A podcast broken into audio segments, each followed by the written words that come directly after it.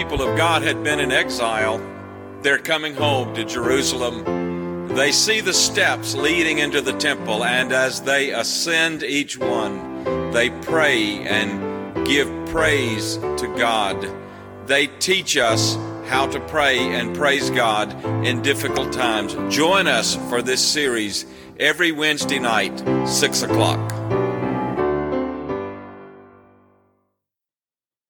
Everyone, and welcome back to our Wednesday night Bible study. I am so glad that uh, you are joining us, and I just want to uh, ask you that if this Bible study is an encouragement to you, and if it's a help to you, and if by the grace of God through His Holy Spirit it is a blessing to you, would you pass along the information about how people can access this Bible study, not just on Wednesday nights at 6 o'clock, but at other times during the week through our First Baptist Facebook page, and other people can join us. Who knows how God will use this Bible teaching time, not just in the lives of His children, but in the lives of people who are struggling. People are hurting right now and struggling right now and facing all kinds of distress and difficulty right now. And the balm that we need is given to us by God. In fact, all that we need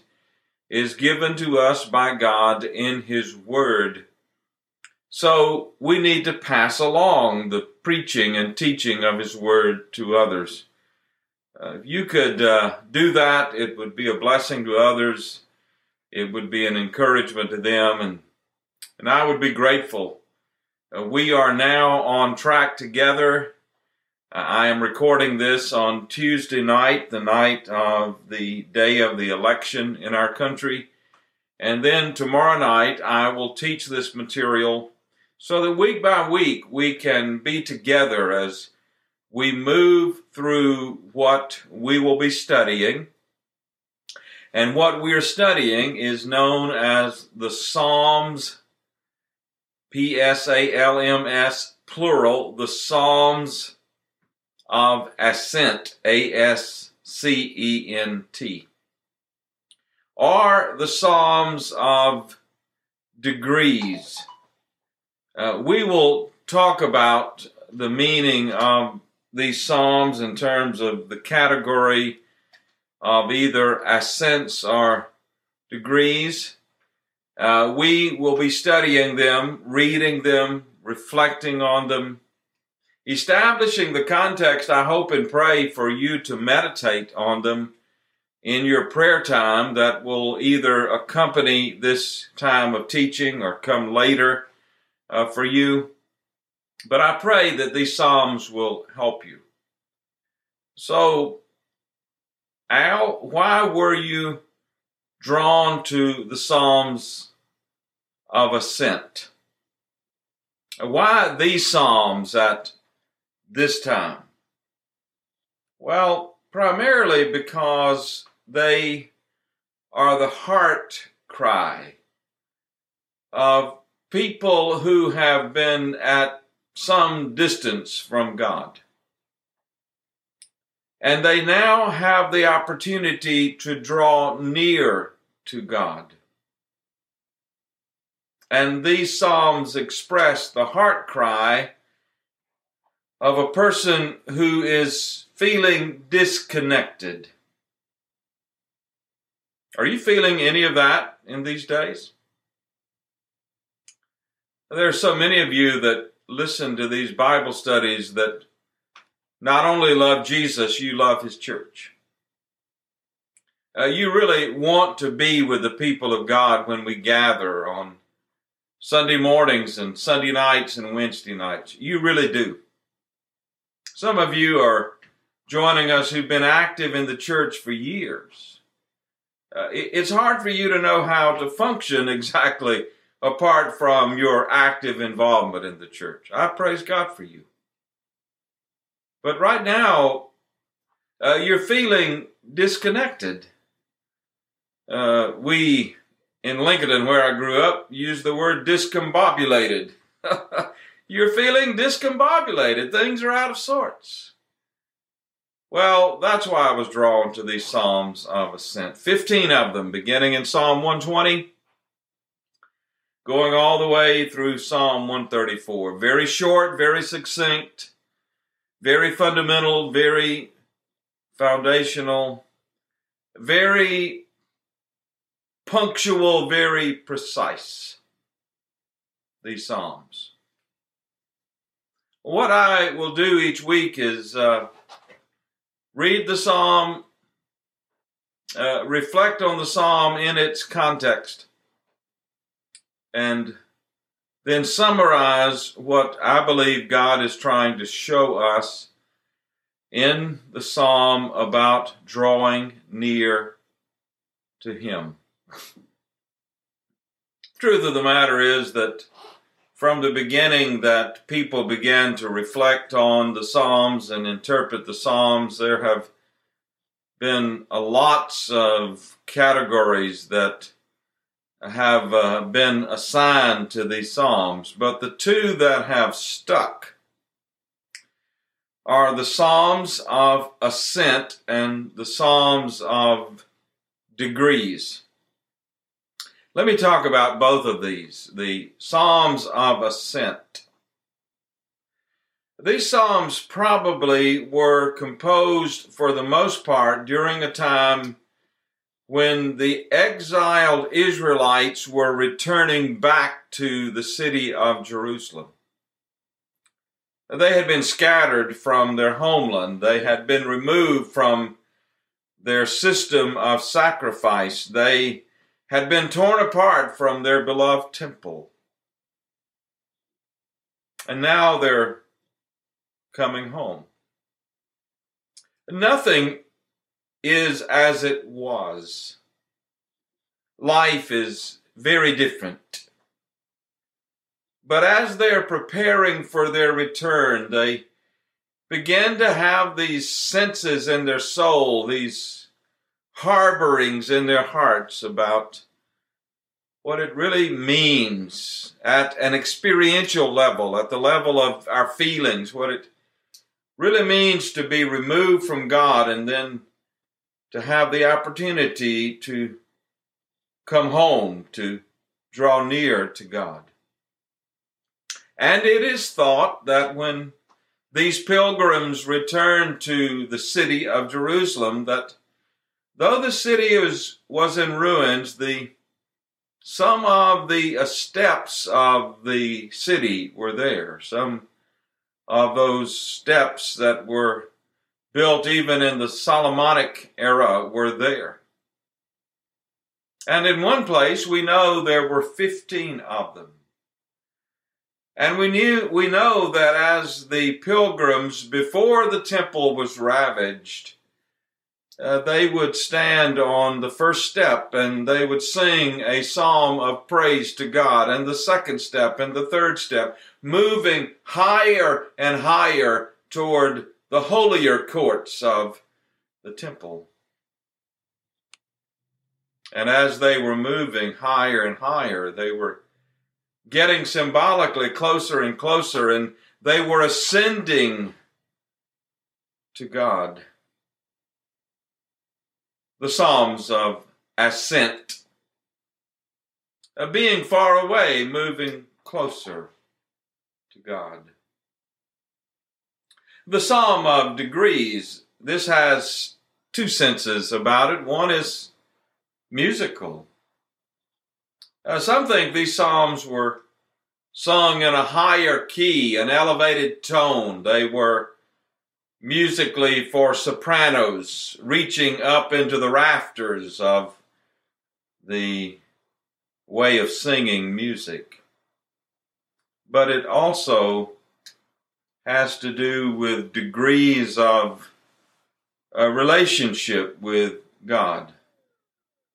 Uh, people moving from feeling disassociated, people moving from being far away to moving into closer proximity to God. Either way, these Psalms are expressive of feelings that every believer has from time to time. We all have these times when we wonder where God is and we wonder where we are in relationship to God. We have those days when fellowship with God is so sweet and precious.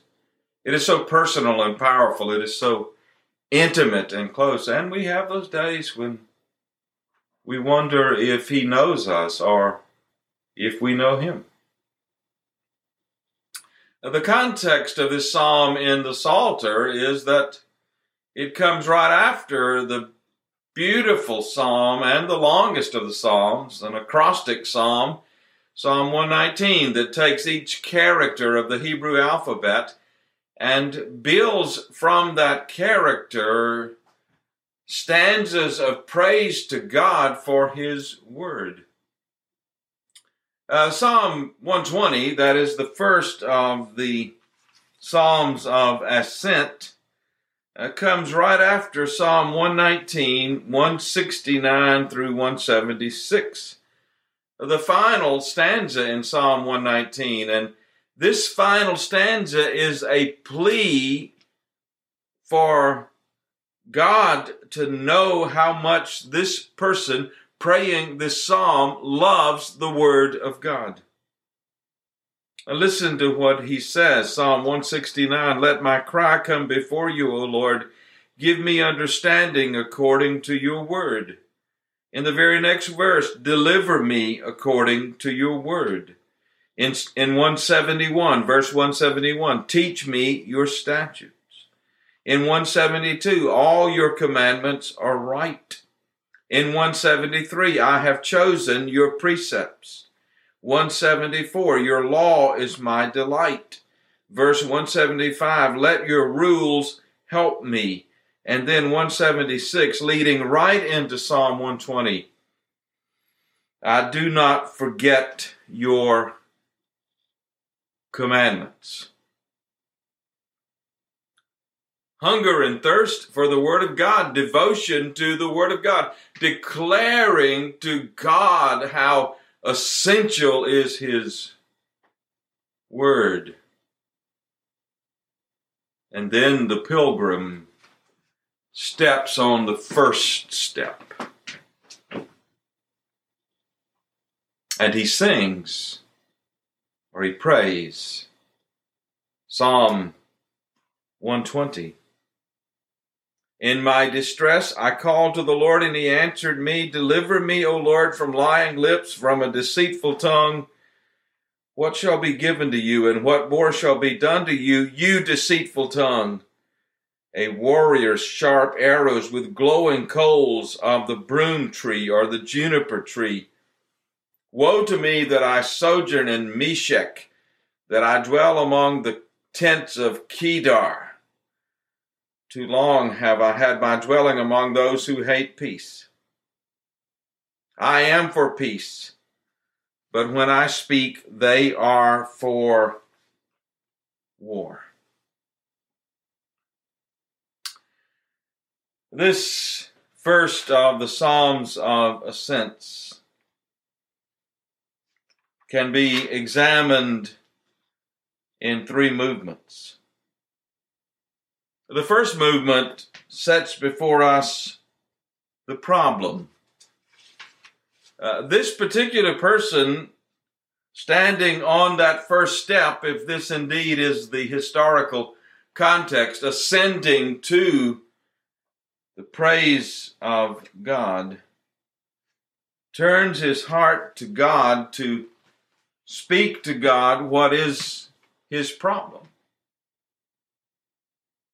This psalm could be called a psalm seeking deliverance from distress.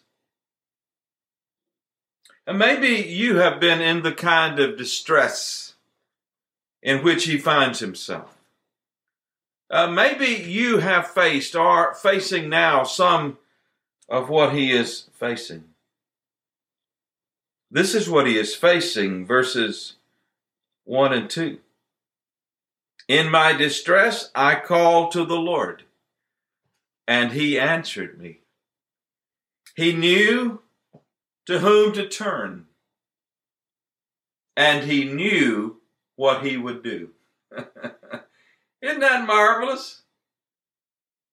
Uh, when we are in distress, we can turn to God. And we can be sure that He hears and answers us according to His Word,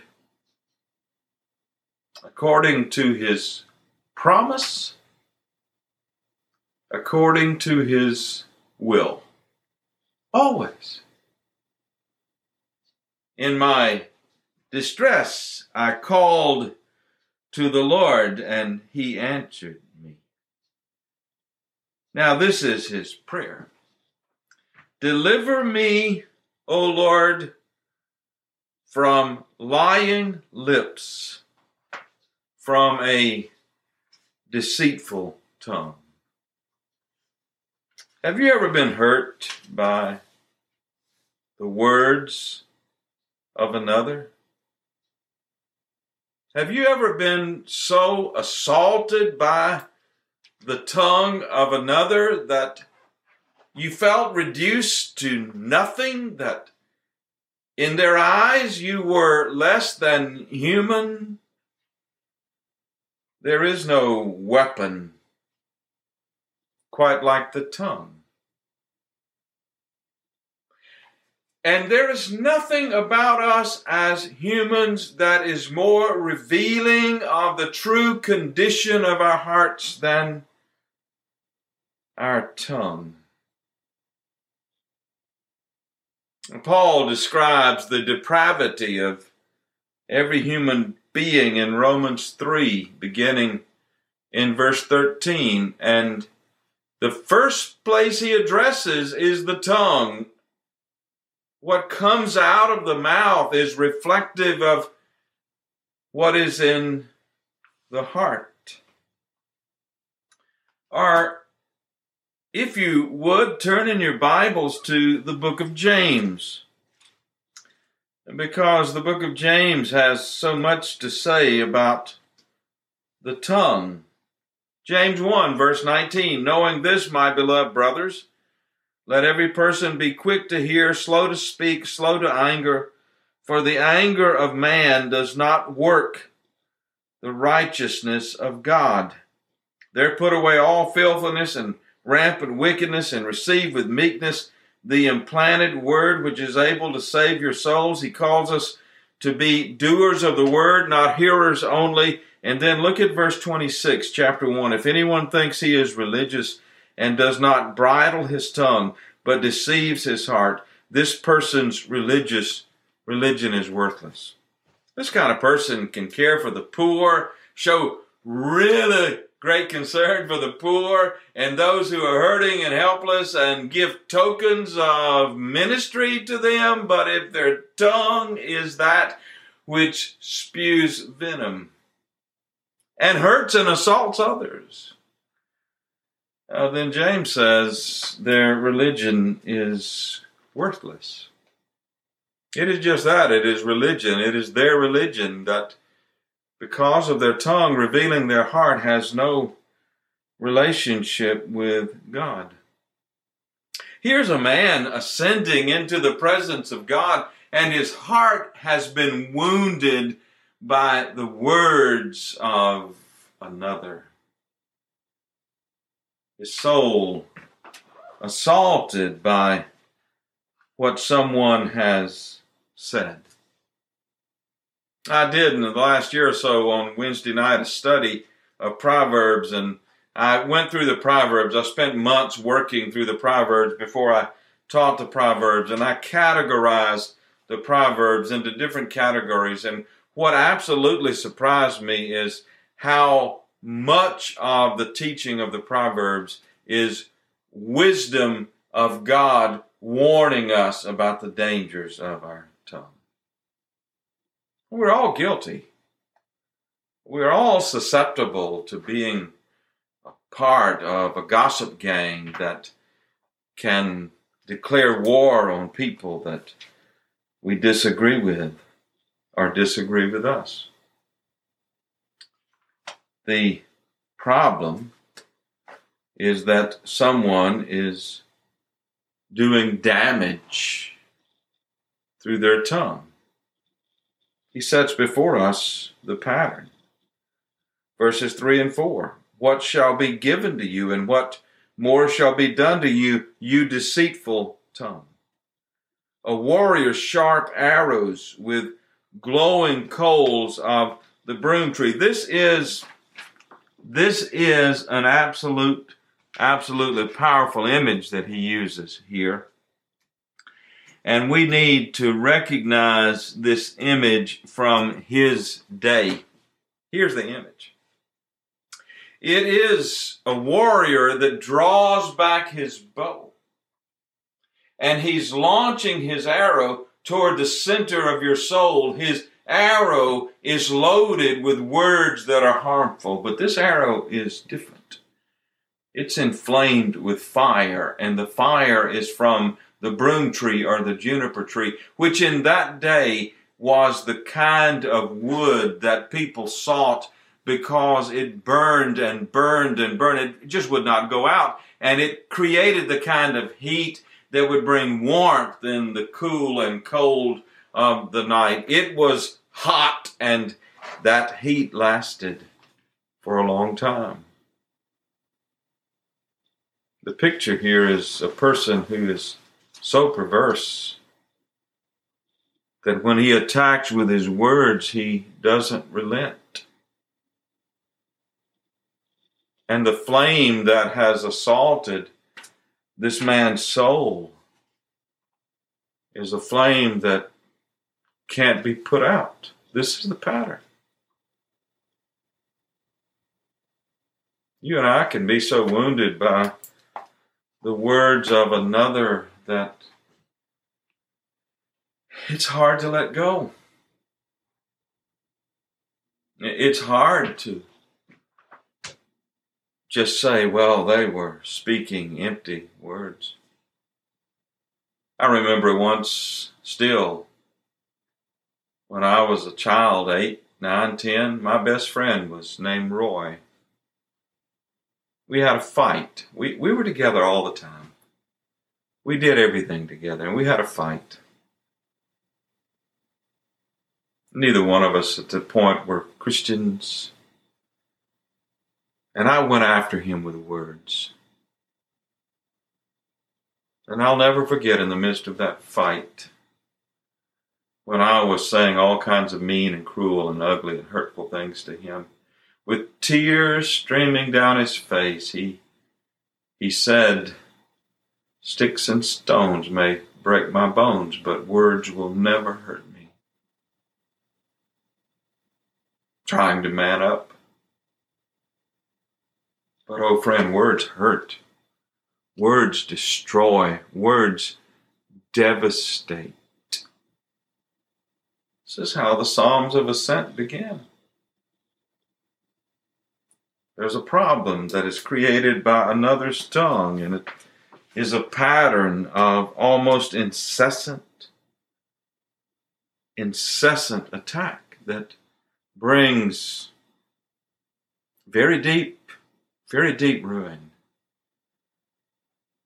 And then we have the place, the place where this happens. Woe to me that I sojourn in Meshech. These are pagan places. They're found in the book of Genesis, Genesis chapter 10, Genesis chapter 25 for Kedar. Woe to me that I sojourn in Meshech, that I dwell among the tents of Kedar. These are places distant from each other, and he's using them as images of living in enemy territory. Too long have I had my dwelling place among those who hate peace. I am for peace, but when they speak, they are for war. What's he saying?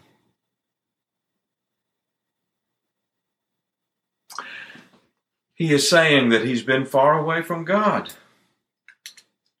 He's been distant from all that is near and dear to him.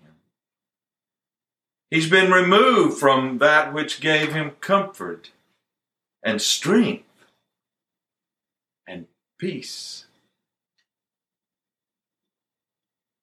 And now he's come home.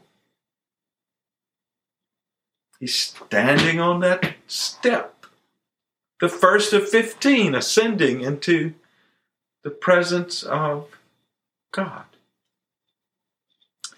Do you know one of my favorite Psalms? I cannot tell you how many times through the years I've gone to this Psalm.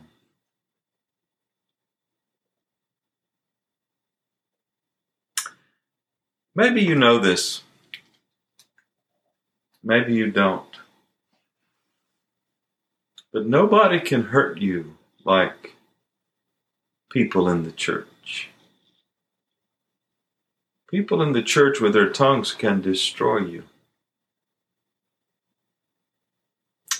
I, I love the church. I long to see the church be the church again in this land.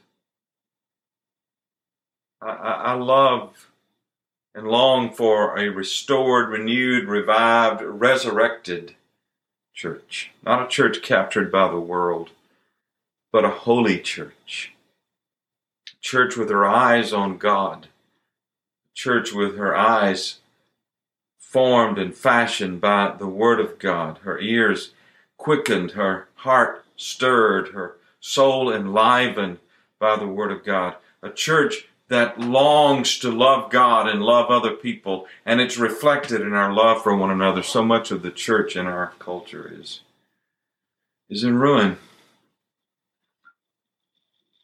And through the years, I've had, like many of you, people in the church who've really hurt me with their words.